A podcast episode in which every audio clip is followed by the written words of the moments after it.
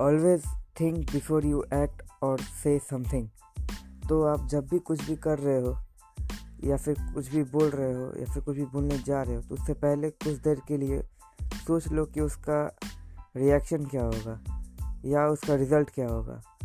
क्योंकि बहुत टाइम ये होता है कि आप अगर मज़ाक में भी किसी को कुछ बोल देते हो, या फिर आप मज़ाक में ही कुछ भी अगर एक्ट करते हो तो जो अपोजिशन है आपका या फिर जो भी इंसान है वहाँ पे, जो भी पर्सन है, वो उस चीज़ को माइंड कर लेता है गलत वे में।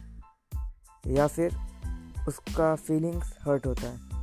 तो आप जब भी कभी भी कुछ भी ऐसा करो, कुछ भी बोलो, कुछ भी एक्ट करो तो उससे पहले सोच लो।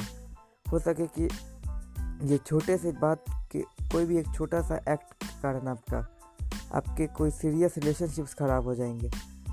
या कोई सीरियस दोस्ती फ्रेंडशिप जो भी है, वो आपका ख़राब हो जाएगा। तो हमेशा कुछ भी करने से पहले सोचना। जो भी करना है आपको सोच लेना एक बार कि उसका रिज़ल्ट क्या हो सकता है। हाँ अधिकतर टाइम मान लीजिए कि आपके कुछ क्लोज फ्रेंड्स हैं, जिससे आप बहुत ज़्यादा फ्रैंक हो तो उसको ऐसे कोई जल्दी कुछ पड़वा पड़ेगा नहीं, मज़ाक होते रहता है तो वो कभी ज़्यादा जल्दी सीरियस लेगा नहीं।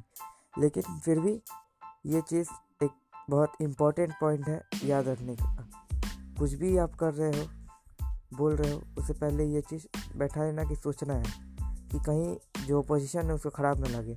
और ये चीज़ खास कर तब आपको ध्यान में रखना है जब आप किसी न्यू पर्सन से मिल रहे हो या फिर हाल ही में जो आपका दोस्त बना है, जो आपके लाइफ में न्यू आए हैं। तो क्योंकि उस टाइम अगर आप कुछ गलत बोल देते हो जो उसको पसंद नहीं आए तो इससे आपको फ्यूचर में उससे रिलेशन उतना अच्छा नहीं होगा। और बहुत टाइम जिससे आप बहुत ज़्यादा क्लोज भी हो, वो अगर कुछ करता है और आप किसी और मैनर में उसको बोलना चाह रहे हो या फिर कुछ एक एक्ट करते हो, वो किसी और मैनर में अगर ले लेता है तो वो भी एक सीरियस कारण है।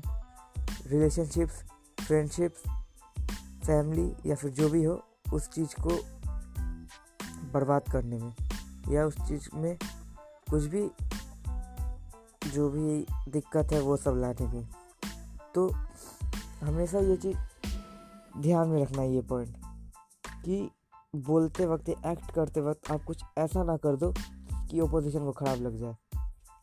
तो ये एक छोटा सा क्लिप था। Thank you for listening this podcast